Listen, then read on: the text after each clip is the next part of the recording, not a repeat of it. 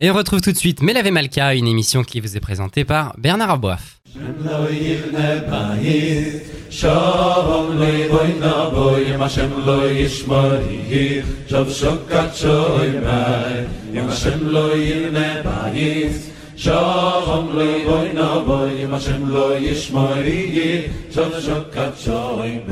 Bonsoir à tous, Bernard Aboif au micro. On se retrouve comme chaque samedi soir pour Mélavé Malka, une grande émission de Torah et de pensée juive. Et nous sommes en ligne avec Rav Eli Lemel. Bonsoir Rav Lemel, Shavuatov. Shavuatov. Alors Rav Lemel, on arrive vers euh, une nouvelle paracha. Et donc aujourd'hui c'est Yitro. Et euh, dans Yitro, on retrouve les dix commandements.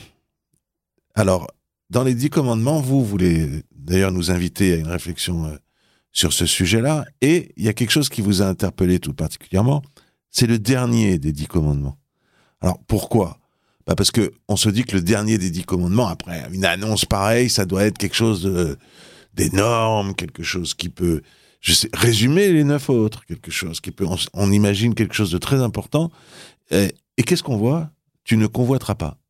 Or, tu ne convoiteras pas, c'est sûr que c'est pas une bonne chose, mais bon, être un peu jaloux, avoir envie de ce que veut l'autre, il suffit d'une pensée pour ça, c'est pas. Pourquoi Pourquoi est-ce que ça, c'est le fondement Tu ne convoiteras pas, qui euh, résume et ce qu'on appelle les dix commandements, mais en fait, il faut dire Aseret Adibrot, et finalement le judaïsme. Euh, c'est vrai que c'est ces dix paroles qu'on a prononcées, donc. Euh, eh bien, euh, on voit une forme de crescendo. Euh, Anochi Hashem Elokecha, tout d'abord le fait que Dieu est l'unique, c'est le créateur de l'univers. Après, euh, ses interdits, ses mitzvot, ses commandements positifs, le respect du Shabbat, le respect des parents, l'interdiction de voler, l'interdiction de tuer. Et puis, on, arrive en effet avec l'autre armode, tu ne convoiteras pas. Et alors, ce qui est très très curieux là-dedans, c'est quoi? euh, C'est que l'otarmode, euh, concrètement, ça veut dire quoi? On est en train de dire tu ne convoiteras pas. Et donc, euh, dans toutes les autres mitzvot qu'on voit précédemment, il y a une notion, alors sur les premières bien sûr, cette croyance qui est un concept, qui est une notion qui en effet dans l'esprit, mais qui doit se traduire d'ailleurs dans le monde des actions, mais sur le reste, le respect des parents, c'est très concret. Le respect du Shabbat, c'est aussi extrêmement concret euh, dans tous les sens, que ça soit dans la vigilance par rapport à la transgression, que ça soit dans les actions positives du Shabbat, ne l'oublions jamais.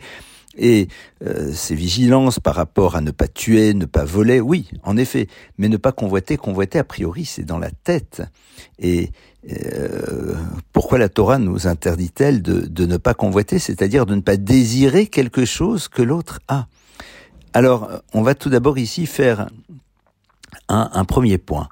Euh, cette dernière euh, des mitzvot, ce dernier des dix commandants, des dix paroles, on va le mettre en phase au fond avec le tout premier. Si on réfléchit, quel est le tout premier des Aseret Adibrot, des dix paroles, des dix commandements? C'est Anochi Hashem Elokecha, je suis l'Éternel ton Dieu, qui t'a sorti d'Égypte, c'est-à-dire se rappeler que, en effet, il y a un créateur de l'univers, ce créateur de l'univers qui va nous révéler la Torah, et donc c'est la notion de émouna, de foi profonde qui doit nous habiter. Or, si on réfléchit un instant, si nous sommes convaincus au plus profond de nous-mêmes que l'univers a un créateur, ce qui est évidemment du domaine de l'évidence, et que ce créateur-là, eh bien, s'occupe de la totalité de sa création, parce que rappelons-nous que le pharaon d'Égypte, lorsqu'il disait euh, Qui est Dieu? Je ne le connais pas et je ne renverrai pas les enfants d'Israël, il disait Bon, il y a peut-être un Dieu créateur, euh, comme dirait l'autre, why not? Mais je ne le connais pas, il n'est pas présent dans son univers. Euh, le monde fonctionne de la manière dont il fonctionne, et de toute façon, je renverrai pas les enfants d'Israël. Il, n'intervient pas dans l'histoire, il, n'est pas présent. Et, justement, toute l'histoire de la sortie d'Égypte, elle est là pour nous rappeler Oui, il y a un créateur de l'univers. Oui, en effet, il est présent dans son univers, oui, il intervient et il est présent. Et évidemment, euh, ça nous renvoie à notre responsabilité par rapport à nos actions. Donc, si on est dans cette croyance profonde, eh bien, dans ce cas-là, pourquoi convoiter ce que l'autre a? Au fond, euh, si nous devrions l'avoir, nous l'aurions. Et à partir de cela, eh bien, cette interdiction de convoiter est là peut-être en premier lieu pour nous rappeler l'importance de renforcer profondément notre émouna, notre foi dans le Créateur de l'univers. Savoir qu'en effet, c'est lui qui est présent dans le monde et que nos actions, évidemment, sont déterminantes, mais ça ne sert à rien de vouloir prendre ce que l'autre a. Et cet interdit de convoiter, eh bien, euh, ce n'est pas juste voir un bel objet chez l'autre et se dire ah tiens il est sympa, j'aimerais avoir le même. Ça, ce n'est pas l'interdiction de convoiter. Imaginez, vous allez chez quelqu'un, vous voyez euh, un beau fauteuil, vous voyez euh, un, bel objet, vous dites ah c'est super, ah ben j'aimerais bien avoir le même. Mais évidemment, vous n'avez pas envie de vous approprier celui qui appartient à l'autre. Dans ce cas-là, vous n'avez pas transgresser cette interdiction de convoiter. Convoiter, c'est se dire non, je ne veux pas que ça soit chez lui, je veux que ça soit chez moi. C'est comme quand on dit par rapport à l'interdiction de convoiter euh, la maison de l'autre. Sa maison, euh, c'est sa maison, elle a une adresse, elle est là, elle est unique. Et la convoiter, c'est vouloir la posséder pour cela.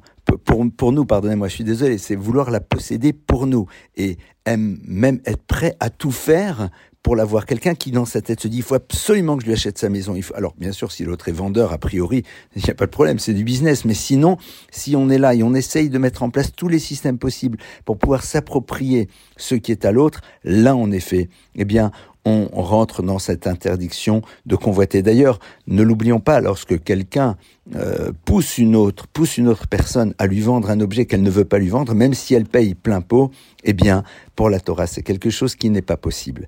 Et donc, derrière cette idée-là, et on va aller un tout petit peu plus loin, eh bien, en premier lieu, c'est cette notion de emuna, c'est cette notion de confiance profonde, de foi en Dieu que nous devons avoir et nous devons développer, et euh, aussi évidemment respecter ce qui appartient à l'autre. Si c'est à l'autre, c'est que c'est à lui.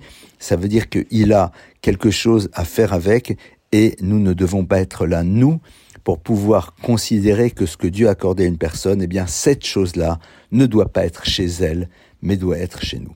Et puis, en second temps, derrière cette notion de l'otachmod, eh bien, existe encore d'autres choses. Tout d'abord, une lecture très intéressante que peu connaissent, c'est l'otachmide, ce qui veut dire ne soit pas convoitable. Et en effet, nos maîtres nous disent que euh, de la même manière que nous devons faire attention de ne pas convoiter ce qui est à l'autre en voulant nous l'approprier, eh bien, nous devons faire attention de ne pas être convoitable, c'est-à-dire euh, de ne pas faire ce qu'il faut pour que les gens aient envie de prendre ce qui est à nous. Euh, traduction, soyons, allez, on va dire un tout petit peu plus discret parfois. Et ça, c'est quelque chose sur lequel, eh bien, on, peut oublier euh, ce que la Torah nous propose. La Torah nous dit oui, fais attention, bien sûr, tu vis avec ton standing, tu vis avec les moyens que Dieu t'a donnés, c'est sûr, mais c'est comme dans toute chose, il faut savoir garder la mesure. Et puis, au-delà de ça, dans cette notion de l'otachmod se pose la question de mais au fond, pourquoi ai-je envie de cette chose? Soyons bien clairs, si j'en ai réellement besoin, je l'aurais déjà acheté. Évidemment, euh, lorsqu'on a besoin de certaines choses, eh bien, on les achète. Évidemment, on espère que Dieu nous donnera toujours à toutes et à tous, sans exception, les moyens d'acheter ce dont nous avons besoin, voire même parfois ce petit superflu, mais qui nous fait plaisir, c'est sûr. Mais euh, si c'est parce que tu le vois que tu le désires, ça veut dire qu'au fond, tu n'en avais pas besoin. Seulement, ah, maintenant je le vois, ah, je le veux. Euh, et ça nous renvoie peut-être à cette réflexion de Ezehu Ashir à sa mère Bechelko. Quel est l'individu qui véritablement est riche? C'est celui qui est heureux avec ce qu'il a. Alors, évidemment, nos maîtres, lorsqu'ils disent cela, eh bien, ne font pas du tout l'éloge de la pauvreté. Ils nous disent tout simplement, mais regarde déjà ce que tu as, tu es bien avec. Alors pourquoi tu désires encore cette chose Ah parce que tu l'as vu, mais si tu ne l'avais pas vu, tu ne l'aurais pas désiré. Si tu ne l'avais pas vu, tu n'en aurais pas eu envie. Et donc ça pose une question qui va encore un petit peu plus loin. C'est euh, la notion du regard. C'est notre regard qui est source de convoitise. On le dit d'ailleurs tous les jours dans le schéma. Eh bien, de faire attention, de ne pas nous détourner après notre cœur et nos yeux. Le regard, eh bien, remplit sa fonction qui est de voir, et puis après, halev, chomed.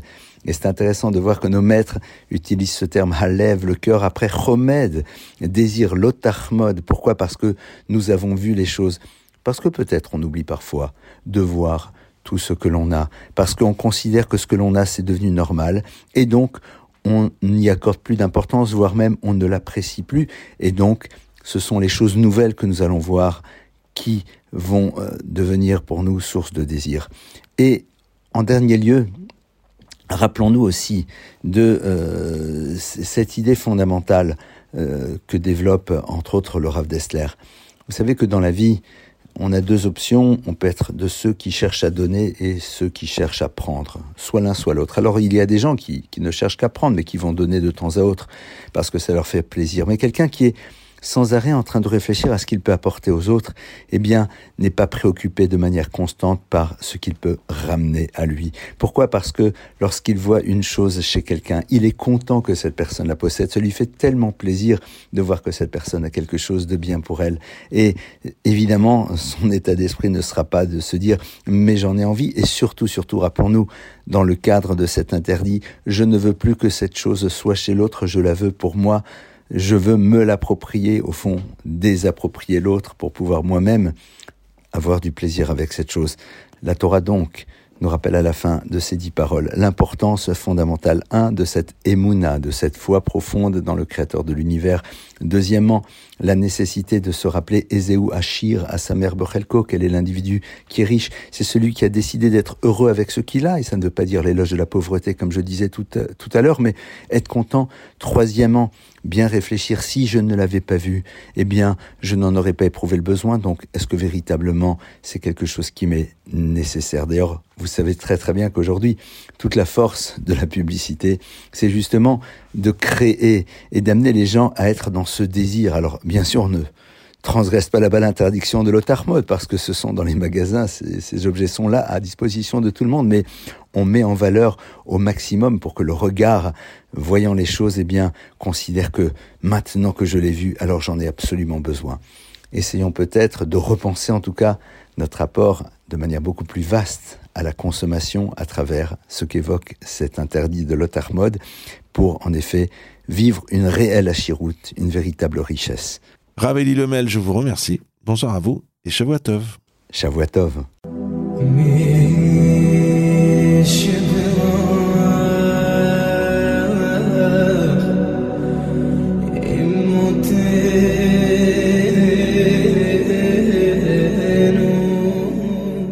Et nous sommes en ligne à Jérusalem avec Rav Mordechai Biton. Bonsoir Rav Mordechai. Shavuatov. Shalom Aleichem, Shavuatov, mon cher Bernard. Alors, on vient de le dire à l'instant avec Rav Lemel, euh, le don de la Torah, les dix commandements, c'est évidemment, c'est l'acte fondateur, c'est euh, et donc par conséquent, notre paracha, c'est la paracha. Beaucoup le savent, à commencer par les Tunisiens, excusez-moi ce trait d'humour. Et, euh, et donc voilà, donc c'est vraiment c'est la paracha par excellence. Euh, bah pourquoi? Et qu'est-ce qui se joue ici? Et pourquoi? Euh, Voilà, c'est aussi important que ça à vos yeux et bien sûr euh, selon euh, les chachamim que vous allez nous faire partager. Alors effectivement, on rentre là dans la paracha de l'année, c'est la paracha du don de, la Torah, Yitro. Que s'est-il passé exactement dans nos relations avec les nations du monde lorsque la Torah nous a été donnée? Pour nous, on sait ce qui s'est. Hachem nous a donné la clé du projet. Il nous a fait sortir d'Égypte. Il nous a expliqué, voilà, je vous ai fait sortir d'Égypte pour vous donner la Torah, pour vous devenir le peuple qui va porter la Torah dans l'espace, dans le temps, dans l'histoire. Vous allez la vivre pour vous, vous allez l'incarner et vous allez l'exprimer au travers donc de votre vie quotidienne et votre vie nationale. Ça, c'est ce qui s'est passé pour nous. Mais qu'est-ce qui s'est passé avec le Umot Haolam, avec les nations du monde? Alors, le sage nous dit que la montagne sur laquelle la Torah a été donnée s'appelait le mont Sinaï, mais en vérité, ça n'était pas son vrai nom. Son vrai nom, c'est le Har Horev. Là, il s'appelle Sinaï. Et nos sages disent, c'est parce que Yarda Sina la Olam. La haine est descendue dans le monde. La haine antisémite, l'antisémitisme, la haine du peuple juif est descendue le jour où nous avons reçu la Torah, ce qui est très surprenant. Le jour où on reçoit la Torah, c'est un jour de lien, de symbiose avec Hachem, et donc un jour de bracha, de bénédiction, qui devrait susciter en quelque sorte une espèce de grâce. On devrait trouver grâce aux yeux des nations, grâce à la bénédiction qu'Hachem nous donnerait en quelque sorte par le fait que nous recevons la Torah. Donc il faut comprendre ce midrash. Le midrash se termine en disant Shayu meknim Israël. Les nations du monde ont jalousé à. De quelle jalousie s'agit-il? Alors, il faut savoir que la Gemara nous dit que Hachem a proposé la Torah à l'ensemble des nations du monde et que la première chose qu'elles ont fait, ça a été de poser des questions. Alors qu'Am Israël a dit Naase Venishma, nous acceptons complètement la Torah. Il faut expliquer un petit peu ce midrash. Lorsqu'on dit que les nations, euh, Hachem a proposé aux nations du monde la Torah, ça n'est pas pour dire qu'il est venu taper à la porte en disant bonjour, je suis Hachem, est-ce que vous acceptez ma Torah? En fait, ce qui nous est dit ici, c'est que toutes ces nations avaient une prédisposition naturelle à accepter la Torah.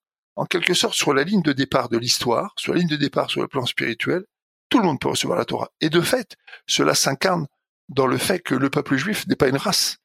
On peut se convertir, on peut devenir juif. Euh, il n'y a pas d'interdiction d'accéder au judaïsme et d'accéder au peuple juif. C'est ouvert pour toute personne qui veut sincèrement euh, y entrer. Et en fait, au moment où la Torah nous a été donnée, eh bien, sur la ligne de départ, en quelque sorte, la ligne de départ historique et spirituelle, tout le monde peut accéder à la Torah. Tout le monde peut accéder à la Torah. Mais nous avons commencé à travers Misrak et Yaakov qui, eux, ont fait un effort supplémentaire.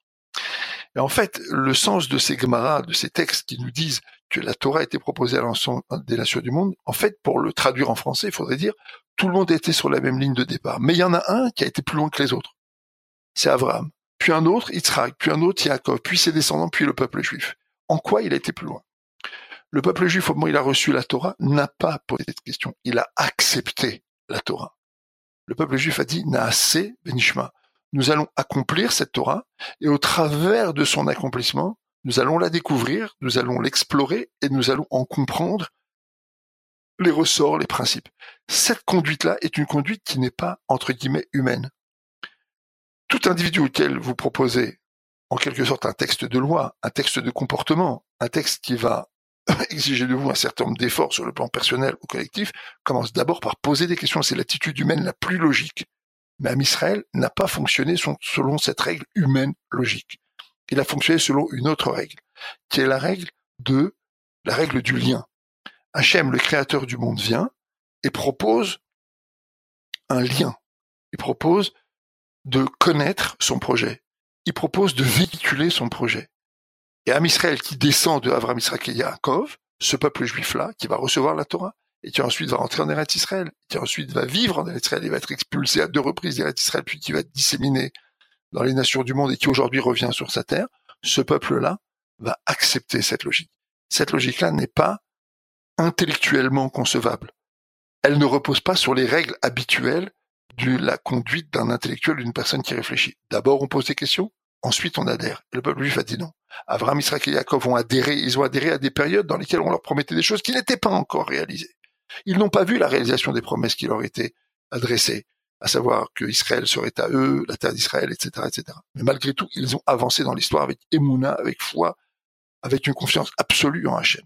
Et donc, Israël reçoit la Torah, et donc la jalousie s'installe. Nos, sages disent la jalousie va s'installer du fait Israël fait ce pas supplémentaire. En fait, on est tous sur la ligne de départ, mais à un moment donné, il y en a un qui fait le pas qu'il faut faire. Et là, la jalousie se déclenche. Quand on parle de jalousie, on parle toujours de gens qui sont sur la au départ qui ont les mêmes possibilités. Un homme qui vient d'ouvrir une épicerie ne peut pas jalouser euh, Bill Gates, ça n'a pas de sens. Il n'est pas sur la même ligne de départ. Par contre, quelqu'un qui serait sur la même ligne de départ pourrait avoir de la jalousie. Lorsque nos sages nous disent qu'il y a une jalousie, c'est-à-dire qu'au départ, en fait, il y avait la même possibilité pour tout le monde, sinon on peut pas être jaloux. Et donc cette haine va s'installer dans les tréfonds, dans le subconscient des nations du monde. À l'heure où j'enregistre, on n'a pas encore le résultat du procès de la CPI à La Hague contre aller contre contre ce procès ce procès antisémite ce procès ce procès de la haine des nations du monde contre le peuple juif vous vous rendez compte que dans une situation où vous avez l'ensemble des nations du monde qui vont juger un peuple qui a été agressé par un pogrom fait par des cannibales, des sauvages, des nazis islamistes, des gens qui ont assassiné, tué, dépecé, qui se sont attaqués à des cadavres, qui ont une idéologie génocidaire et mortifère. Ce peuple ne fait que se défendre. Et ce peuple est jugé par les représentants des nations du monde qui viennent et qui lui disent vous êtes les fautifs. Il n'y a pas plus grande expression de haine que celle-là. Et donc, cette, haine qui s'installe à partir du moment où Israël reçoit la Torah, elle est posée dans les tréfonds, dans le subconscient, dans les profondeurs, et parfois même, et aujourd'hui euh, de manière plus générale, exprimée de manière ouverte. Mais elle ressort en fait au départ de cette idée que le peuple juif est un, peuple qui en fait défie les lois de l'ordre intellectuel et donc par la suite les lois politiques, etc. Comment ça se fait que vous êtes encore là? Comment ça se fait que vous êtes encore là? Comment ça se fait que vous êtes encore là? J'avais un ami une fois qui a couru à Francfort pour attraper un avion et il, il, alors l'avion qu'il avait pris était arrivé en retard et puis il devait courir pour prendre un avion pour Israël. il est accueilli par un type euh, de la sécurité, un Allemand, qui lui dit mais euh, euh, comment vous devriez pas être là vous Je lui dis écoutez, il y a des phrases qu'un Allemand ne doit pas dire à un Juif. D'accord Il dit non, je suis là, je suis là. Il est monté dans son avion pour partir en Israël. On ne devrait pas être là. On ne devrait pas être là. D'après toutes les lois sociales, politiques, géopolitiques, on ne devrait pas être là. Et on est encore là. Et ça, c'est une insulte au bon sens. D'accord Et donc c'est ça finalement. Cette haine est descendue. Alors, je voudrais terminer sur une note positive. Est-ce que ça veut dire que tout le monde nous déteste? Pas du tout. Baruch Hashem. Baruch Hashem. Hashem a placé au bon endroit euh, euh, les, gens qu'il faut et, nos amis qui vont nous aider au bon endroit. Oui, des millions de non-juifs nous aiment et nous apprécient. Oui, des millions de non-juifs euh, nous apprécient et, aiment le judaïsme aime Israël, aime le peuple juif. Il y a des amis du peuple juif. Mais, il y a quelque chose qui, est, fondamental, c'est que c'est que il y a dans la dimension, et c'est ça qu'il faut comprendre, il y a dans la dimension de la survie du peuple juif quelque chose qui n'est pas de l'ordre de euh, de l'humain. C'est ça qu'il faut comprendre et qu'il faut euh, qu'il faut intégrer. Ça ne veut pas dire que tout le monde nous déteste. Il y a beaucoup d'amis pour, le peuple juif, beaucoup de gens qui nous défendent et beaucoup de gens qui euh, ils sont là au bon endroit et qui ont fait tout ce qu'il fallait pour nous et qui continueront de faire tout ce qu'il faut pour nous, ça veut simplement dire qu'il y a quelque chose d'irréductible dans la distance qui s'installe entre l'aventure du peuple juif et ce que l'on peut concevoir sur le plan intellectuel et même sur le plan politique, sur le plan idéologique. Cette aventure ne relève pas de la logique humaine. C'est ça qu'il faut comprendre. Maintenant, c'est une, situation très simple. C'est que dans la situation qu'on vit aujourd'hui, aujourd'hui, il y a, bah oui, effectivement, des choses que le peuple juif doit faire, se défendre. Mais assez bizarrement, ce qui va être la clé, la clé de son sauvetage, ça va être la Torah, ça va être les mitzvot, ça va être la tfila. Un Israël doit faire, on doit toujours faire un certain nombre de choses pour se nourrir, pour se défendre, pour vivre. Mais la clé, c'est la tfila. J'enregistre aujourd'hui à Toubishvat. Les gens écouteront cette émission un petit peu plus tard. C'est le jour où on prie. En fait, le juif prie tout le temps. Le juif est quelqu'un qui prie. Et la prière, assez bizarrement, c'est la force de la bouche. Qu'est-ce que la bouche peut contre un fusil? La bouche peut quelque chose contre un fusil. C'est la tfila qui nous sauve. C'est la tfila qui est l'instrument de la survie. C'est quelque chose qui n'est pas l'ordre de la logique politique. C'est la logique spirituelle pure et simple. Voilà. Shavuot à toutes et à tous, qu'on entende des bonnes nouvelles et que Hachem nous délivre et nous sauve et nous épargne euh, toutes les souffrances et qu'on entende des joies et qu'Am Israël soit joyeux et, et, heureux sur sa terre et dans le monde. Amen. Ramandechai Biton, euh, bonsoir à vous et Shavuot à Jérusalem.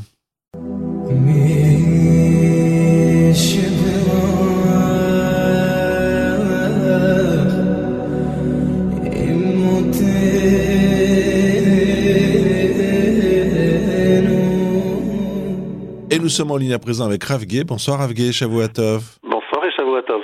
Alors Rav vous voulez, à l'occasion de cette très belle euh, paracha euh, de Yitro, donc, essayer de réfléchir avec nous sur l'importance d'enseigner la Torah à ses enfants. Tout à fait. Dans le, dans le chapitre 1 et le chapitre 2 du schéma, d'accord, on parle là-bas de Shinantam Levanecha, donc deux versets qui rappellent l'importance d'enseigner la Torah à ses enfants. Et euh, évidemment, nous l'avons reçu au Sinaï, mais le but de cette euh, réception, de cette Kabbalah Torah du Sinaï, c'est évidemment pas de la garder pour nous, mais de la transmettre. Et d'où l'importance de choisir des écoles, des rabbinim, des enseignants et de l'enseigner nous-mêmes si on est capable.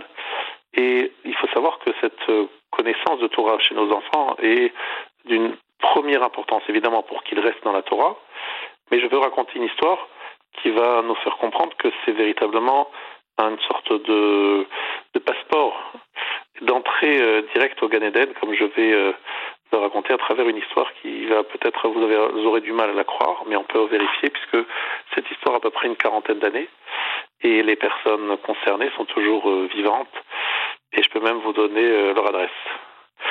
Alors on va tout de suite la raconter. C'est en fait une histoire, comme je vous l'ai dit, qui s'est passée entre 35 et 40 ans. On est euh, dans une école, une école à Petar Tikva. Cette école s'appelle Sheherit Israël.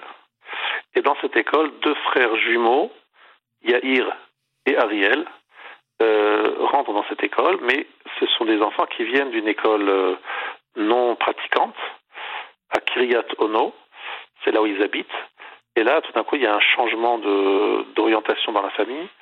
euh, ils vont tous les jours faire le trajet Kiryatono jusqu'à Petartikva pour intégrer cette école religieuse dans laquelle on enseigne la Torah. En fait, euh, pour expliquer la raison pour laquelle il y a eu ce changement, c'est tout simplement lié à l'histoire de la famille, une histoire tragique qui s'est passée euh, quelques mois après, juste avant ce, que je vous raconte. Cette famille est une famille israélienne qui est allée faire euh, donc une découverte des États-Unis. Donc elle est en tioul, comme on dit en hébreu, c'est-à-dire une promenade, une connaissance voisin des États-Unis. Euh, ils sont dans une voiture, donc il y a le papa, il y a la maman, il y a euh, deux frères jumeaux qui ont 8 ans et demi et une petite fille de 2 ans et demi. Le, papa est en train de, de conduire, mais il ne va pas vite. Mais il se trouve que ce jour-là, il y a de la neige. Il tombe beaucoup, beaucoup de neige. Il y a une tempête de neige. Donc il a beaucoup de mal à voir ce qu'il y a devant lui. Il a du mal à voir la route. Et euh, il y a un tournant qu'il ne voit pas. Donc il continue tout droit et la voiture va tomber de 200 mètres. 200 mètres de dénivelé. Elle est bloquée par un, par un arbre qui l'empêche de tomber plus bas. Euh, mais vous imaginez 200 mètres, euh, une voiture qui tombe, il y a peu de chances pour que quelqu'un euh, soit en vie. Bon, la maman se réveille en premier. Elle est très très lourdement, elle est, elle est, elle est blessée. Évidemment, elle regarde ce qui se passe avec son mari et ses enfants. Et elle voit que son mari a été éjecté à l'extérieur de la voiture. Et elle appelle son fils Yair, son fils Ariel et sa fille Merav. Donc Yair répond en premier, il dit oui, il est, il, il, il, ça va, il est pas mal, il est pas blessé, Ariel non plus. Et euh, Merav, elle a été elle-même aussi éjectée. Bon, elle est très, euh, évidemment, elle souffre beaucoup. Elle est, elle est, elle est, comme je vous ai dit, blessée très sérieusement, mais elle arrive à sortir quand même de la voiture. Et effectivement, elle voit que la partie arrière de la voiture est extrêmement abîmée. Or, la petite fille était assise à certains endroits. Il y a peu de chances pour qu'elle s'en soit sortie, mais finalement, finalement, elle retrouve sa fille indemne. Et finalement, donc, il se trouve que le bilan, c'est une maman euh, très, très lourdement, euh, on va dire, blessée, et les trois enfants indemnes. Par contre, le papa, il est, il est, il est niftar. Euh, les passants, enfin ceux qui sont donc dans leur, dans la, dans sur cette route, ont pu voir que cette voiture, elle perdait le contrôle. Ils ont appelé les secours et donc on va soigner pendant des mois et des mois la maman. Elle va finalement sortir de l'hôpital, euh, voilà, indemne, bon, après de nombreuses opérations. Mais euh, effectivement, elle se dit c'est quand même un miracle incroyable euh, qu'on a pu, on ait pu, euh, voilà, survivre moi, mes enfants. Évidemment, malheureusement, elle a perdu son mari. Donc elle comment, elle décide de, de changer de vie. Elle va d'abord donc donc je dis elle habitait aux États-Unis, donc elle va, va en venir en Israël.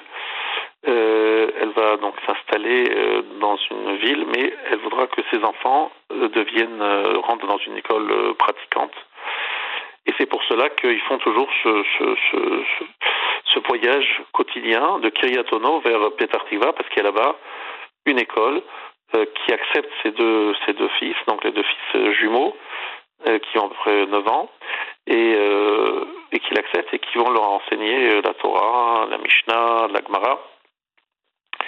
Alors Yair et Ariel, ils ont un bon niveau, et tout se passe bien, mais mais mais euh, Ariel, il a des gros problèmes pour la Gemara. Alors la Torah ça va, la Mishnah, les matières profanes, il n'y a aucun souci, mais pour la Gemara, il y a des blocages, il n'arrive pas à comprendre, c'est compliqué, et c'est si compliqué que lorsque un jour il dit à sa maman, euh, demain j'ai un examen de Gemara, euh, franchement, je pense pas y aller. Euh, je connais rien. J'ai pas bien compris. Bon, je laisse-moi, voilà, laisse-moi rester à la maison demain. J'ai pas envie d'avoir la honte. Et sa maman, quelque part, sans dire oui, ne dit pas non. Elle comprend que voilà, c'est pas évident. Le lendemain matin, Ariel, qui était allé se coucher en disant qu'il n'irait pas à l'école le lendemain, se lève très tôt. Il est là avec son sac, avec son euh, tout ce qui Sagmara et tout le reste, et dit j'y vais. Alors là, sa maman a dit, je comprends pas, mais qu'est-ce qui se passe? Hier soir, tu disais, je n'irai pas, je connais rien, et tout d'un coup, ce matin, tu es serais dispo et, et tu veux absolument y aller Et Ariel répond quelque chose qui paraît incroyable, inimaginable. Il dit Papa est venu euh, en rêve, venu en rêve. Il avait une barbe et des péotes, et il m'a dit Je vais étudier avec toi l'Agmara. Alors dans mon rêve, j'ai dit à mon papa, qui je vous rappelle n'est pas décédé, euh, dans mon rêve, je dis à papa, mais tu connais pas l'Agmara, tu, tu n'étais pas non plus pratiquant. Comment tu vas m'enseigner la- l'Agmara Il lui répond, le père, c'est vrai, mais par ton mérite et le mérite de ton frère, Yaïr, j'étudie ce que vous étudiez en bas. Vous étudiez en bas l'Agmara, ben moi j'étudie aussi dans le Gan Eden ce que vous étudiez vous. Euh, et j'ai bien écouté euh, ce que vous avez étudié, donc je sais tout. Donc pas de souci, je vais t'enseigner. Et c'est exactement ce qui s'est passé. Euh, il lui dit, effectivement, il lui, ce- pendant toute la nuit, enfin une partie de la nuit, son papa révise avec lui la Gemara, lui explique, euh, et à ce moment-là, il est totalement prêt pour l'examen. Et il ajoute, euh, Ariel, que papa m'a dit dans le rêve de te dire à toi, maman, que le chemin que tu as choisi est un chemin parfait. Continue à enseigner aux enfants la Torah. La maman, elle éclate en sanglots, elle ne sait pas du tout quoi répondre, euh, elle dit c'est pas possible, c'est n'importe quoi, et elle a peur que Ariel il raconte n'importe quoi, qu'il va arriver à l'école, qu'il va passer l'examen et qu'il va le rater et qu'il va être la risée de toute l'école. Donc elle sait plus quoi faire, elle veut lui empêcher l'empêcher d'y aller, mais finalement elle se dit mais s'il a envie d'y aller, je peux pas l'empêcher. Bref, elle le laisse partir et Ariel passe l'examen. Et il répond très bien à toutes les questions. Il a même des, une compréhension qui impressionne ses professeurs. À tel point que les professeurs appellent la maman en lui disant mais mais qu'est-ce qui se passe? Qu'est-ce qui s'est passé? Il est vraiment très fort, votre fils Ariel, il a bien compris. Euh, mais c'est bizarre parce que hier, euh, hier il le connaissait pas. Euh, je lui parlais, je avais l'impression qu'il comprenait rien. Et là, en l'espace de quelques heures, le voilà, il est là, il comprend, il maîtrise. Qui c'est qui est le professeur extraordinaire qui a su euh, lui enseigner cette Guémara si vite et d'une façon si parfaite? Et la réponse qu'il entend au bout du fil, ce sont des pleurs, des sanglots. Et la maman dit, je crois vous n'y croirez pas du tout, c'est son papa qui lui est venu en rêve. Alors le, le professeur, il pense que bon, il y a quelqu'un, une femme euh, veuve, un peu attardée, qui trouve, je, je comprends peut-être pas de quoi elle parle. Évidemment, elle lui dit, maman, j'imagine que vous ne me croyez pas, mais demandez à Ariel, euh, interrogez-le. Effectivement, le professeur interroge Ariel, qui lui dit, effectivement, papa est venu, il m'a, il lui m'a dit, ce que tu étudies ici, moi j'étudie là-bas. Évidemment, euh, ça a fait beaucoup de bruit dans l'école, euh, parce qu'évidemment, qu'on le sache, que tout ce que nous allons enseigner à nos enfants, l'étude de la Torah de nos enfants, eh bien, après nos 120 ans, lorsqu'on sera dans un autre monde, on aura le mérite d'étudier ce qu'ils étudient. Donc autant leur apprendre à étudier pour que un jour nous-mêmes, ça nous apporte euh, une grande élévation de notre neshama. De façon générale, euh, les gens ils cherchent à faire des choses les Nishmat à la mémoire des personnes euh, disparues. Je pense que la première chose à faire avant toute autre euh, démarche, c'est déjà d'enseigner la Torah à ses enfants et de leur de, tout, tout faire pour qu'ils soient des juifs pratiquants et, et réchamaim. Et toute cette étude, eh bien tout simplement, on sera les premiers bénéficiaires de cette étude et notre neshama ne pourra que s'élever grâce à cela. Donc ça c'est une très bonne raison de l'enseigner, mais ce n'est pas la seule évidemment. La vraie raison, c'est que tout simplement, pour être un bon juif euh, aujourd'hui, hier et demain, si on ne comprend pas pourquoi on est juif, qu'est-ce que c'est que les mitzvot, comment faire les mitzvot, euh, les halachot, le sens des choses, le moussar, c'est-à-dire reprendre l'éthique, le... comment voulez-vous qu'on puisse rester un juif dans un monde où il y a de l'intelligence, il y a des sciences euh, de la philosophie, etc. C'est un monde de gens intelligents, des études poussées qui amènent les gens à des connaissances et à un niveau intellectuel élevé. Pourquoi est-ce que nous, lorsqu'on fait nos mitzvot, on le ferait dans l'ignorance, en faisant les choses à peu près, ou euh, pas du tout, ou pas bien du tout? Et tout ça parce que on ne prend pas du temps pour l'étudier. L'étude de la Torah n'est pas réservée aux rabbins, aux barbus, etc. C'est réservé à qui? À personne. C'est réservé, c'est ouvert à tous. Tout le monde doit étudier la Torah. Tout le monde doit trouver du temps, jour après jour, pour avancer, pour euh, se, documenter, comprendre. Et euh, on ne peut pas déléguer euh, qui que ce soit. Alors il y a ce qu'on appelle Issachar et Zevulun, on va des fois soutenir des gens qui étudient, mais ça nous ça nous dispense pas chaque jour d'avoir ce qu'on appelle kviut itim Torah, des moments fixes, des moments qu'on a fixés pour étudier la Torah. Ça, c'est une obligation pour chaque juif, même un juif qui est dans le business, qui est très pris, etc. Il doit se trouver du temps chaque jour pour étudier la Torah. Voilà comment on nous appelle le peuple du livre. Euh, et c'est vrai, on est tout le temps, tout le temps avec euh, avec des livres et en se disant que ce n'est pas surtout pas réservé à une euh, élite, mais la Torah, elle est monachat pekeren zavit posée dans un coin et tout celui qui veut peut prendre le Keter Torah, la couronne de la Torah. Et même s'il devient pas il n'a pas la couronne de la Torah, mais au moins des connaissances minimales. Nous devons tous les avoir, nous tous les apprendre et surtout vouloir absolument que nos enfants les aient aussi. Il faut le faire avec intelligence, avec doigté, sans les forcer, mais en leur donnant envie, etc., etc. Et de trouver des bons professeurs qui savent leur donner envie. Parce que, effectivement, c'est notre devoir de transmettre la Torah. Le Mont Sinaï, c'était hier, pourquoi c'était hier? C'était il y a longtemps, c'était il y a plus de 3000 ans. Non, c'était hier parce qu'en fait, finalement, génération après génération, le peuple juif a transmis la Torah à ses enfants. Et si vous voulez euh, vous demander quel est le secret de la pérennité du peuple juif, vous pouvez interroger Vladimir Poutine. Ouais, j'ai bien dit Vladimir Poutine. Parce que le Rav Yitzhak Yosef, l'actuel grand rabbin d'Israël, m'a dit lui-même qui était chez Vladimir Poutine, qui lui a demandé quel est le secret de la pérennité du peuple juif? Et lorsque le Rav avait essayé de réfléchir pour savoir comment expliquer au, Vladimir Poutine, comment répondre à cette question, Vladimir Poutine lui a dit Monsieur le grand rabbin, j'ai la réponse. C'est la Torah. Voilà. C'est la réponse de Vladimir Poutine, grand d'Israël. La Torah, c'est le secret de la pérennité du peuple juif. Donc si c'est le secret de la pérennité, si nous voulons que nos juifs restent des bons juifs, il y a une solution, leur enseigner la Torah. Voilà, chers amis, ce que je voulais vous transmettre, et je pense que c'est le bienvenu dans la paracha d'Yitro, une paracha où on parle de Matan Torah. Bien, c'est très beau, Ravgay. On est euh, très impressionné par euh, cette histoire. En plus, si vous connaissez personnellement les gens. Alors, je ne connais, pas Je, voulais juste dire que je connais leur adresse. Ils habitent à Ramat El Hanan c'est-à-dire c'est un quartier à Bnebrak. Il y a deux frères jumeaux, Ariel et Yair, mais je ne peux pas dire que je connais vraiment leur adresse, mais euh, je peux les retrouver parce qu'il y a suffisamment d'indications que je n'ai pas citées dans, la, dans mon intervention. Mais euh, on peut les retrouver, Bnebrak, euh, Ramat El Hanan, c'est un quartier que je connais bien. Deux frères jumeaux, on peut les trouver. Eh bien, magnifique. Ravge, je vous remercie et je vous souhaite Shavuatov. Shavuatov. Voilà, cette émission est à présent terminée. Merci d'y avoir prêté attention. À toutes et à toutes, euh, excellente soirée, Shavuatov. Et vous retrouvez tout de suite du côté de chez Schwartz, une émission qui vous est présentée par Sandrine Schwartz.